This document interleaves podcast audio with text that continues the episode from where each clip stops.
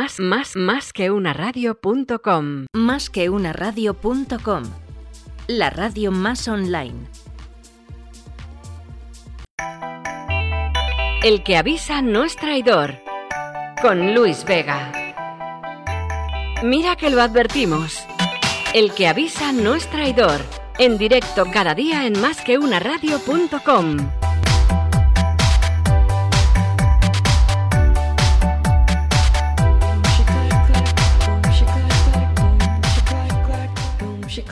clack clack boom she clack clack boom she clack clack boom she clack clack boom she clack clack what is this all about settle down please don't yell or shout boom she clack clack boom she clack clack boom she clack the landlord he lives downstairs ¿Qué tal amigos? Muy buenas tardes y bienvenidos a un programa más de Que avisa nuestro traidor y hoy nunca mejor dicho y luego os explico por qué. Estamos en el programa 936 de Más que una radio en esta quinta temporada, es día 24 de marzo del 2021, pasan unos minutos de las 7 de la tarde y os decía que el programa nuestro, el querido El que avisa nuestro traidor, hoy el título viene, vamos, al pelo, porque vamos a hacer un especial compliance aquello que todos hemos oído hablar y que mucha gente domina y que otra tanta pues eh, lo ha sabido, lo ha oído en su empresa de refilón, pues vamos a ver si un experto, porque hoy tenemos, y con todo el cariño del mundo se lo digo, eh, a un bicho del área de compliance. Tenemos una de las mejores personas que nos puede instruir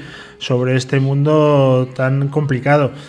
No en vano, ha sido nombrado mejor instructor eh, de España por Deloitte en los tres cursos que impartió, título certificación de cumplimiento avanzado con la mejor calificación de la promoción. Ahora nos contará el cuántos eran, porque ahí no vale trampa, ¿eh? no me vale decir que era el solo.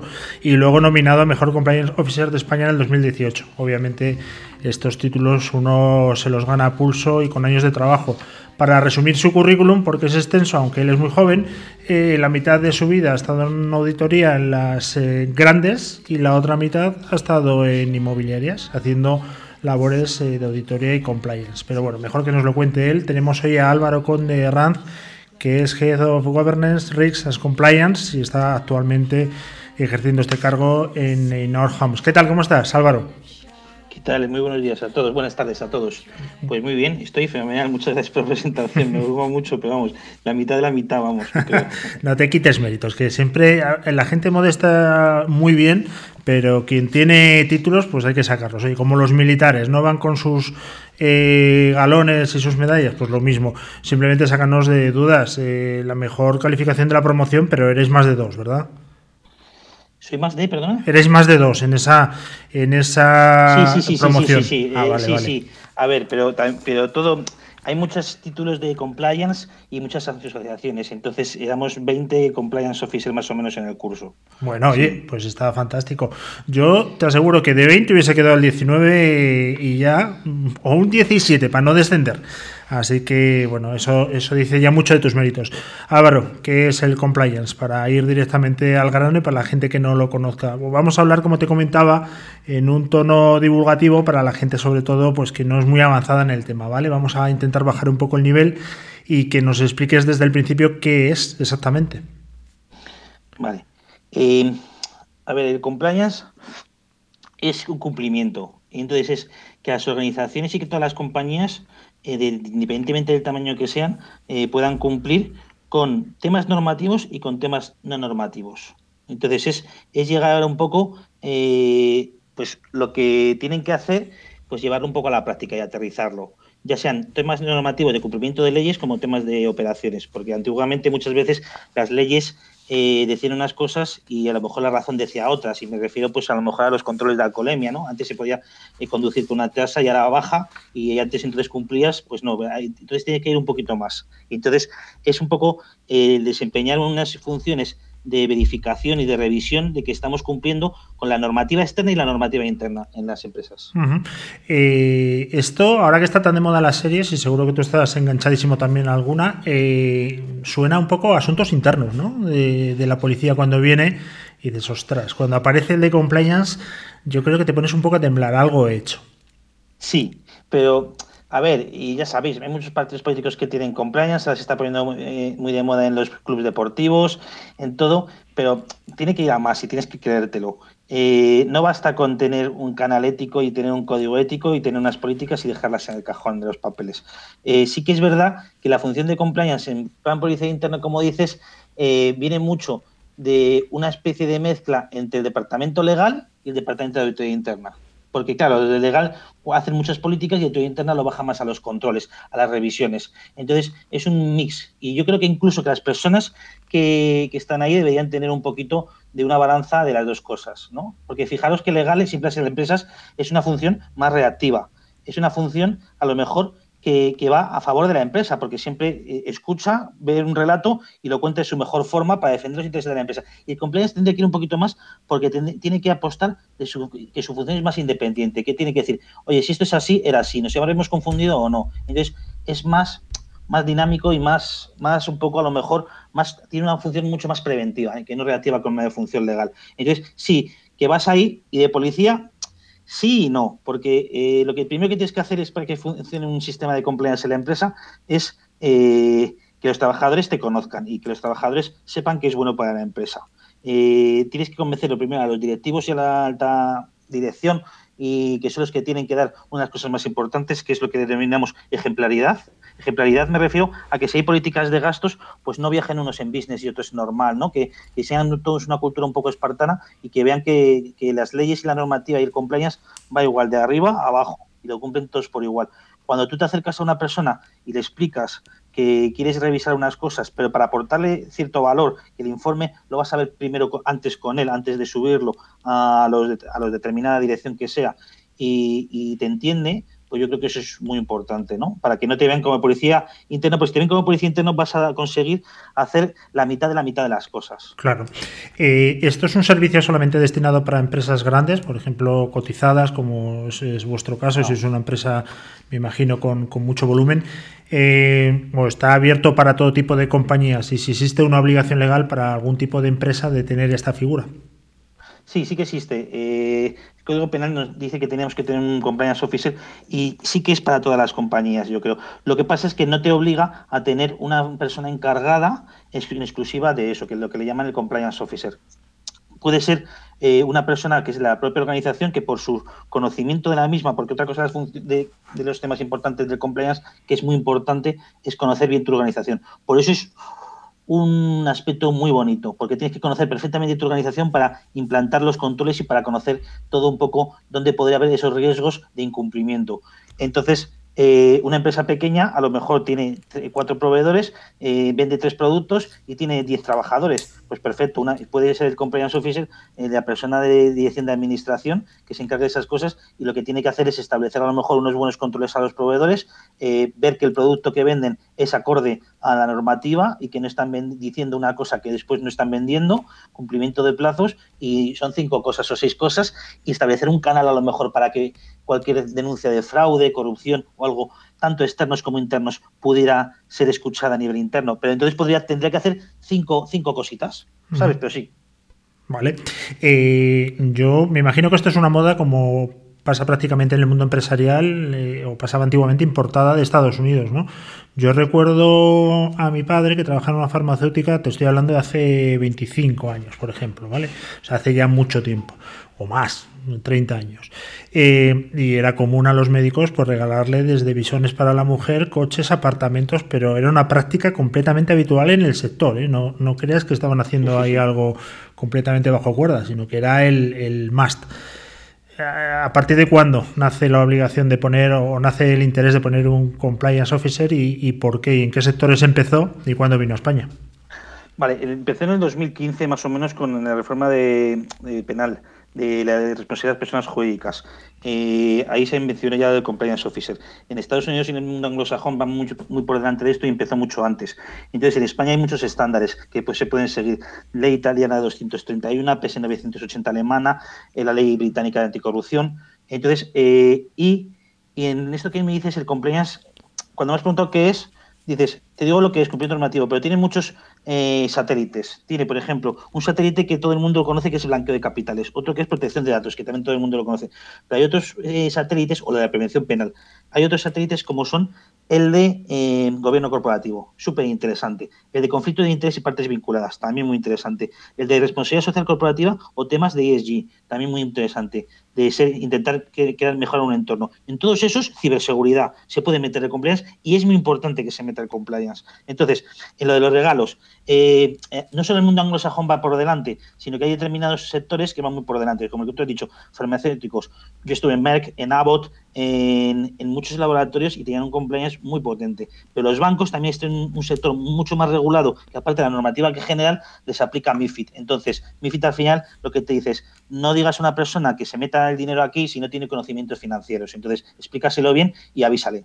Entonces, pues los bancos están mucho más regulados, las farmacéuticas también. Y en cuanto a lo, que de los regalos, siempre, es una cosa que ahora mismo estamos cambiando un poco el, concepto. Porque si bien tú como director de compras no vas a elegir un proveedor que cuesta 10 millones de euros el proyecto, 20 millones de euros el proyecto, porque te regalen un jamón en casa, pero sí que se ponen muchas eh, muchos eh, trámites para que no pase eso. Porque al final el jamón no te va a decir le contrato a este por 20 millones o le contrato a este otro por 20 millones, pero sí que te va a condicionar, seguro, para decirle que no a un tío que te regala un jamón y que sabes que a tus hijos les encanta el jamón y van a tomarse 20 bocatas cada Navidad de eso. Entonces, sí que te condiciona, la palabra es que te condiciona, igual que si te invitan a un partido de fútbol, porque te va a costar más decirles que no a esa gente. Entonces, se tienen que establecer unos límites, unos protocolos, información y decirles siempre, oye, eh, que pues lo que es uso y costumbre, hábitos normales de 20, 30 euros, bueno, pero no, no, mejor no, y si no, de repente mandarle un correo como hacemos nosotros muchas veces y repartirlo entre todos los empleados o repartirlo a obras de caridad. Bueno, de todas formas, Álvaro, si nos viene un jamón, mm, es que claro, me has puesto un ejemplo complicado. Eh, yo a lo mejor una obra de 10 millones y me dan un jamón, pues ya veríamos. Pero bueno, tienes toda la razón. El tema ahora que está tan de moda de la vacunación, se nos han ido las infantas a, no sé a dónde, a Miratos creo, y se nos han vacunado, bueno, pues hacen lo que les da la gana y nosotros están contentos, no hay ningún problema. Pero esto dentro de una empresa sería una práctica eh, para analizar de compliance y un directivo eh, se va, por ejemplo, a Emiratos. No estoy hablando en absoluto de tu empresa, que la gente sepa que estamos hablando de compliance, ¿vale? No estamos hablando en absoluto, en ningún caso, de, tu empresa, jamás. Sería en un caso hipotético, imagínate que estás dando clase y te hace esta pregunta al alumno. ¿Eso sería un, tema de estudio de compliance o no?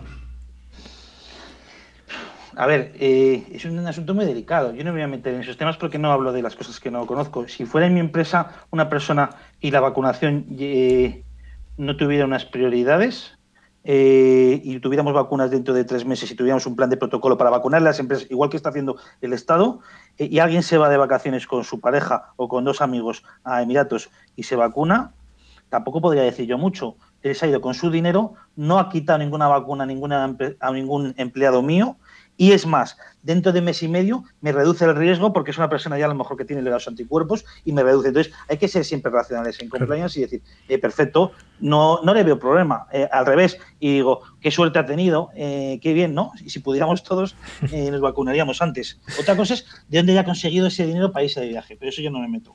Oye, ahora que estamos trabajando, Álvaro, desde casa, bueno, en nuestro caso seguimos aquí en el estudio, pero obviamente hemos reducido las horas de estudio bastante y hacemos mucho, mucha producción en casa y obviamente con las empresas ya ni te cuento. ¿Eso hace que el riesgo, fraude, etcétera, aumente o quizá todo lo contrario? Riesgo fraude, no. Eh, no, yo creo que yo creo que hay, cuando más sistemas tienes fuera de la empresa y más conexiones tienes, tienes más posibilidades de que haya ciberataques y que los sistemas estén un poco más expuestos, ¿no? Pero eh, tenemos redes bastante seguras en, principio en las compañías y en principio no hace ningún iría más a por el fraude, decir, eh, tener el botón encendido y estar eh, tomándote un gin tonic en la terraza y cada vez que va vas al ordenador, pero eso ya cada uno de, es la respuesta de cada uno y la responsabilidad que tiene cada uno y un poco, ¿no? No creo que en esas cosas yo creo que estamos respondiendo muy bien, no en mi empresa, sino en todas las empresas en general, eh, y la respuesta es muy positiva, porque la situación está siendo dura, sobre todo los meses que estos que teníamos a los críos como yo, a bebés en casa, pues será duro, duro cumplir y todo. Entonces yo creo que eso es una de las cosas mejores que hemos sacado, que es que ojalá se traslade un poco a más conciliación después, porque la confianza, al menos en mis órganos, en lo que yo reviso de horas de cumplimiento de cosas, están siendo no buenas, sino perfectas, vamos.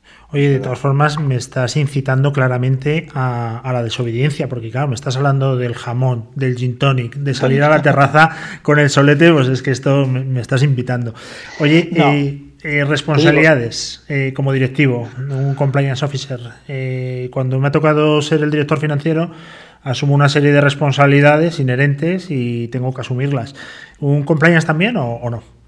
Sí, sí, sin compliance tiene que asumir una cierta responsabilidades de si detecta algo tiene que comunicarlo. Y sobre todo muchas veces eh, ya es por el tema un poco deontológico de si detectas algo y no has establecido las estructuras o los controles determinados o lo has prevenido un poco eh, y sabías que se estaba produciendo, sí que te pueden eh, sí te puedes tener ciertas responsabilidades. Uh -huh. Sobre todo que tu trabajo consiste en detectar cosas y mostrarlas, y la alta dirección es la que tiene que tomar la decisión. Y ahí es un, un tema bastante peleagudo si la, la, alta dirección no toma la decisión de denunciarlo, comunicarlo, no toma medidas, porque entonces ya te encuentras un poco indefenso y ahí entras en valor un poco de ¿qué hago? Eh, ¿Lo denuncio yo, pero me van a despedir? ¿No? Claro. Es, un claro, claro. es, que aquí quería hilar con, con, una cosa que ha sido actualidad hace poco y además ahora que te tengo y que agradezco muchísimo que estés con nosotros, pues eh, quiero que me, me, comentes, ¿no? Como, como si fuese un comentario de texto. Mira, eh, hace poco en el Fútbol Club Barcelona, ¿tú eres del Barça? No. Ah, pues fantástico, entonces podemos ir a cuchillo. Independiente. Entonces, vamos a ver, el otro día salió una noticia en el que Bartomeu, sabes que está metido en 400.000 líos este hombre, en fin, ya, ya la justicia dirá qué es lo que ha pasado, pero envía un mail a la compliance officer del Fútbol Club Barcelona que se publica en el diario AS. ¿Y qué pasó a leer? Sí. ¿no? Dice: Hoy, de forma sorprendente, diferentes trabajadores del club se han dirigido a mí para informarme de que se ha reunido contigo, les has empezado o has empezado a reunirte para hablar de una investigación en marcha que desconozco totalmente y que espero que tampoco conociera ningún integrante del comité de compliance. A los tres días, a los tres días, esta persona, esta compliance officer, fue despedida. ¿no? Eh, me dice, bueno, pues más allá de lo que habíamos acordado investigar, tú me dijiste que no harías nada, excepto hablar con María, que es la directora de la Fundación del Barça, e informar a Ramón no sé qué, jefe de servicios jurídicos. Eh, y esto me lleva a preguntarme ahora, eh, claro, ¿a quién delegas? ¿Tienes libertad para iniciar investigaciones? Porque lo que no tiene mucho sentido es que dependas del consejero delegado, que el consejero delegado empiece a hacer cosas mm. que tú consideres que son fraudulentas y le tengas que avisar de antemano. Me parece un poco absurdo. Eh, este, este mm. A mí me explota la cabeza cuando leo esto. ¿Cómo se come? El caso lo conozco un poco y fue exactamente así. a ver, lo que pasa es que ya estaba mal de partida. El compliance officer o el responsable de compliance no puede depender del CEO. Eh, ¿Por qué? Porque no se puede evaluar el compliance por aquellos que sufren las consecuencias del cumplimiento. Me explico. Sí. O sea, tú no te puede evaluar el director general de ventas, por muy importante que sea, cuando tú te estás peleando con el área de ventas, porque hay que vender bien, hay que vender mucho, pero hay que vender bien. Entonces, el, el responsable de compliance siempre tiene que depender por eh, buenas prácticas de la comisión de auditoría. La comisión de auditoría tiene que, es un órgano dependiente del consejo, compuesto por otros consejeros que normalmente su mayoría es independiente. Entonces, eh, cuando vas ahí, eh, ya no eh, funcionalmente puede depender del consejero delegado, pero ejecutivamente directamente y le tienes que reportar solamente a la comisión de auditoría. Y por supuesto, yo creo que sí, que tú puedes establecer una investigación por tu cuenta sin mencionar al consejero delegado, cuando precisamente es el consejero delegado, posiblemente hay indicios que fue el consejero delegado el que pusiera en marcha pues el tema de redes sociales, de desprestigio, de no sé qué, no sé cuánto. Entonces, obviamente, claro, eh, y lo que no pueden hacer es despedirla. Eh, después, tres días más tarde, tendrán que, si es un problema, que tendrán que haberla protegido. Eh, los órganos de junta, porque ahí no, no, es una empresa, una compañía cotizada como tal, ni sociedad anónima, entonces ahí ya no, no, no llego, pero sí que de repente está en la disposición de decirle, oye, perdona, yo he perdido esto, he perdido desprestigio, he perdido esto, he tenido que buscar, he perdido y pedir mil cosas de indemnización. Claro, pero es que además ahí suena un poco raro, ¿verdad? Porque si tú estás investigando al consejero delegado por una práctica que te puede parecer irregular y te despiden, pues parece que es que está ocultando sí, sí. algo o es una represalia, o sea que suena sí, un poco raro. Lo han, lo han, hecho un poco mal. Pero es un tema, Luis, muy importante, lo de venderse bien en el compliance. Eh, te explico. Eh, con lo que decía de, de hablar con la gente, cuando hacemos blanqueo de capitales y pedimos mogollón de información de IRPF, de nóminas, a nadie nos apetece que nos pidan una nómina, un IRPF para desnudarnos frente a un tío que no conocemos para comprarnos una casa. ¿Sabes? Porque, y decirles, oye, pues este dinero es de una herencia o este dinero eh, de fondos propios porque yo gano solamente esto, pero sí que tengo ahorros porque mis padres me lo han dado. A nadie le apetece darle eso. Pero, ¿qué, ¿por qué? ¿Y cómo se lo dices a los comerciales que tienen que vender que eso es importantísimo, que nos den las nóminas o el origen de riqueza, el origen de fondos? Pues les explicas diciendo, mire, señor, nosotros estamos haciendo una promoción ahora mismo en Málaga para de segunda residencia. Si usted quiere vivir ahí, ¿usted qué quiere? ¿Tener como vecino a un tío, un señor mafioso ruso que tenga la pistola debajo de la sobaquera y que de repente sus hijos jueguen con sus, con sus hijos y, sus, y usted llega a las 8 de la tarde como un pringado después de trabajar 12 horas diarias y no puede ni bañar a sus hijos, ni tomarse una cerveza con sus amigos, ni nada,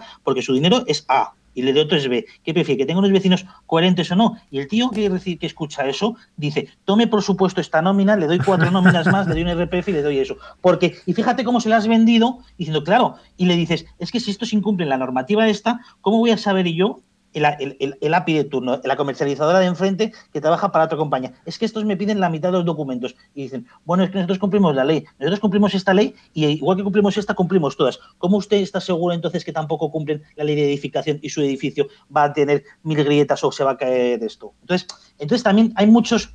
Eh, vectores que puedes utilizar para convencerle que para ver, hacerle ver que el compliance suyo es bueno para el entorno, para él y para todos. Está claro. Eh, hablaba también, siguiendo un poco con eh, la trama Barça Gate, eh, bueno, que el presidente en el mismo correo electrónico añade a la ex compliance officer que, bueno, como bien sabes, Pricewaterhouse eh, Cooper se está haciendo una exhaustiva revisión a petición de la Junta Delegada en este asunto. Entonces, eso, siguiente pregunta. si hay un compliance officer, ¿la Junta se puede saltar al compliance y pedir un informe paralelo y a la carta? ¿O es que eso me suena también un poco a saltarme las normas, ¿no? Sí, eh, eh, tendría que haber sido eh, el propio Comisión de Compliance la que hubiera solicitado a un tercero una ayuda, a un, ya sea Before o no, o una boutique, a un tema de forensic o algo para analizarlo. ¿Y por qué se lo solicita? Porque ven que su dependencia, su independencia está comprometida o porque su capacidad técnica no puede analizarlo por los correos electrónicos y porque un análisis forensic con expertos es mejor. No lo puede hacer normalmente la Junta y sobre todo porque entramos siempre en la controversia de quién paga al auditor. El auditor externo de las cuentas, ¿eh? La propia compañía, obviamente si es una buena cuenta para él, le va a ser mucho más costoso decir que no, y eso se tendrá que cambiar. Igual, ¿quién paga eh, para que haga un informe de remuneraciones del Consejo de la Alta Dirección? La propia compañía, pues al final el experto boutique de sueldos te va a decir lo que tú quieres y lo vas a vestir con un informe y eso no está bien. Eh, está bien. Bueno, llegamos al punto que hemos pillado algo en una compañía eh, de top, vamos a decir que a la junta directiva y, todos están pringados, ¿no? ¿Qué hace el compliance officer? ¿A quién acude? Porque en ese momento debe ser un momento muy, muy complicado. Tomarse un gin tonic en su casa, igual con sus hijos. sí, y decirles, oye, eh, o organizamos, o nos metemos todos o, esto no vale. no sé. Eh, si, están pringados todos, eh, tendrías que mandar una carta eh, muy bien escrita, que mucha gente no sabe escribir, y, con mucha prudencia, con mucha prudencia, no, no siendo muy taxativo, ni, sino, ni libre de opiniones totalmente y de juicios subjetivos, al presidente de la compañía, cuando ves que la alta dirección está metida. Y si me dices tú, no, es que el presidente de la compañía y también todos los consejeros están metidos y es un escándalo eh, tipo de que se conoce desde el principio, pues imagínate escándalos de Volkswagen o cualquier cosa, ¿no? que están todos, pues entonces esto tendrías que, tendrías que denunciarlo a la Comisión de Mercado de la Competencia o a la CNMV, en donde estés. O sea, tendrías que mandar una carta, que de hecho han establecido canales para eso, ¿eh? Pero, eh, y después ya, pues que sea lo que Dios sea. Sí, porque además, eh, hablando de canales, eh, yo recuerdo la última experiencia como director financiero que teníamos un canal externo, incluso para personas ajenas a la propia compañía, si estaban alguna irregularidad, que también lo comunicasen, ¿no? Eso funciona así. Sí, claro, claro, eso es muy... A ver, los canales de denuncia es eh, quién está detrás de los canales de denuncia. Normalmente puede ser un interno o un externo, pero los canales, y, hay muchas discusiones de que, es mejor, y después si tiene que ser confidencial o anónimo, para mí debería poder ser anónimo para no, no tener, poder admitir todo, ¿no? Y eso es lo que va a venir del compliance. Pero tu pregunta, Luis, es decir, oye, pero este canal es abierto, eh, ¿pueden escribir los internos nuestros y también los externos? Sí, claro. Eso sí que no hay ninguna discusión, yo creo, y ya hemos convencido a los pocos que quedaban que al final es muy bueno, porque imagínate que un proveedor eh, manda una oferta de, de 100 y, sabe que su calidad es brutal y es buenísima y dice, y es que llevo tres años así, pues oye, pues a lo mejor tiene que comunicarlo porque a lo mejor el director de compras está pidiendo y cuando vas tú y dices, mira, sí, es que tengo una de, de, de, de 110 que es la que cogí, pero dices, Claro, el otro te ha dicho que tenía la de 100, pero la de 100, igual que la de 80 y la de 90 y la de 70, las ha tirado a la basura y ha pedido a dos amiguetes, una de 140 y una de 130. Te enseña la de 120 y te dice, mira, yo elegí la de 120 porque los tras 6 o 7, entonces la que me ha denunciado era de 100 y la ha tirado a la basura. Entonces me enseña y dice, pero él, pidió para 10 y realmente está enseñando un tender de 4. Entonces, esa denuncia, muchas veces tú no te puedes enterar porque al final, si lo pide por teléfono, si lo pide, eh, no hay una estructura, entonces, claro, te denuncian mil cosas. Un cliente, un cliente de un servicio mal atendido, ya no es por un tema de, temas de, calidad de servicio, sino de que a lo mejor ha habido pues una desidia, a lo mejor ahí te das cuenta que los procedimientos han fallado, a lo mejor una respuesta muy mal dada de un tema a lo mejor o, o se ha ofrecido a arreglárselo con otra compañía por unos euros por detrás. Entonces, hay mil cosas, claro, que si no lo abres a todos, ya sea clientes, proveedores, eh, todo, todo, eh, pues te, te cogea un poco, yo creo.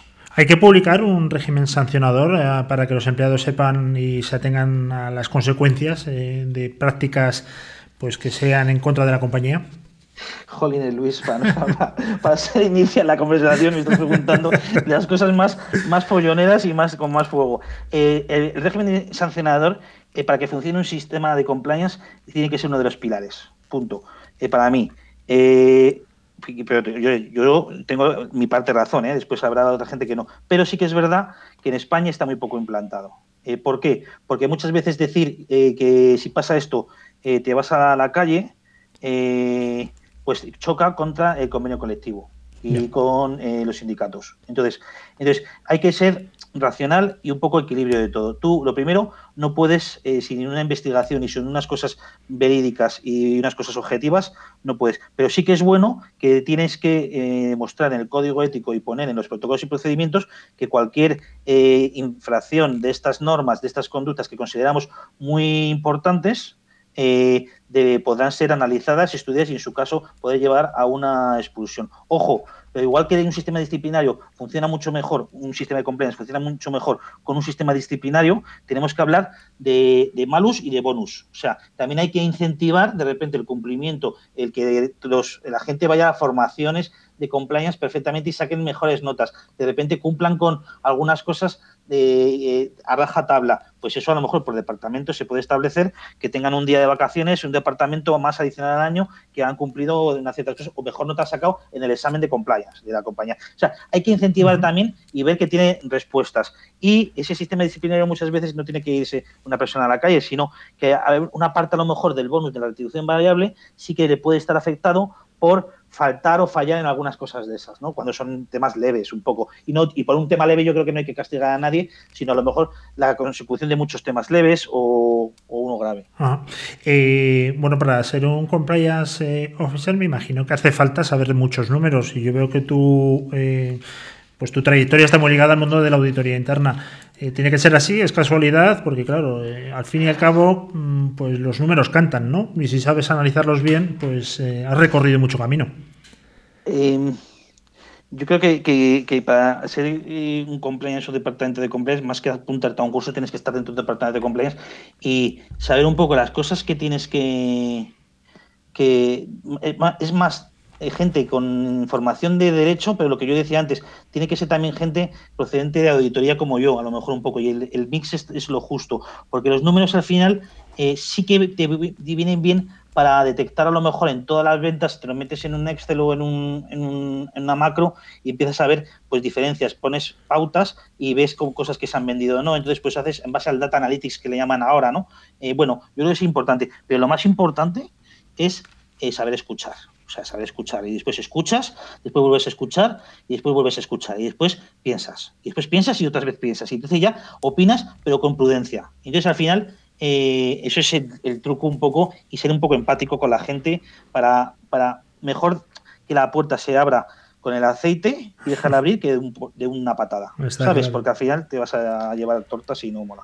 Y no vas a hacer lo que quieres. Hay una. Tuve una conversación con una persona que lleva todo el compliance de una compañía en la que yo estaba trabajando, que fue, mm, la verdad, que pelín mafiosa, ¿eh? O sea, fue de, de película de Netflix que me dijo: No me importa que haya muertos, quiero saber dónde están para poder enterrarlos. ¿Qué te parece? ¿Qué te parece el titular?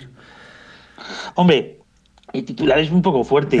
Eh, eh, yo, yo iría a, a lo mejor a otro, a, saber lo que ha pasado realmente para ver la mancha de aceite hasta dónde se ha expandido, poder parar un poco, eh, acotarlo y poder tomar medidas. Porque muchas veces, si esas manchas o esos muertos que habla o esas conductas mm, menos ilícitas, como si dijéramos, se expanden, al final lleva a la desaparición de la compañía. Y si lleva a la desaparición de la compañía, ni yogures para tus hijos, ni gin tonics, ni nada, porque te vas a la puñetera calle. bueno, los yogures a mí me da exactamente igual, Álvaro, pero los gin tonics ya me has dejado tocado. Y ahí, ahí no, ah, por ahí no podemos pasar. Eh, Álvaro, te vamos a nombrar, igual que fue Deloitte en su día, eh, como el mejor instructor de más que una radio de todos los temas de compliance. Nos has metido un repaso espectacular y la verdad es que te lo agradecemos un montón. Última pregunta en formato Twitter. Eh, la ley de protección de datos está famosa porque estamos todos súper exquisitos con nuestros datos y bueno, los llevamos vendiendo desde que existe uso de razón. Pero bueno, está muy ligado, ¿no? También me imagino.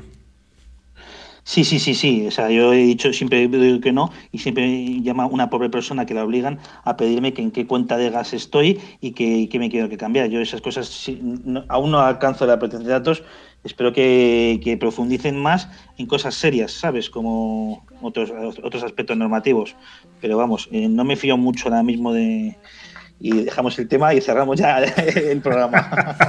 bueno, pues ahí queda. Oye, Álvaro Conde, eh, Rand, Head of eh, Governance, Risk and Compliance, estás actualmente en Inor Homes eh, desarrollando esta labor, pero yo, vamos, profesional de muchísimos años de experiencia que nos has dado pues una masterclass, luego nos das el número de cuenta y obviamente todo el mundo que escucha el programa tiene que pagar su matrícula, que la vamos a poner en unos 100 euros, si te parece ha sido un placer, Álvaro. Volvemos a hablar eh, en unos meses.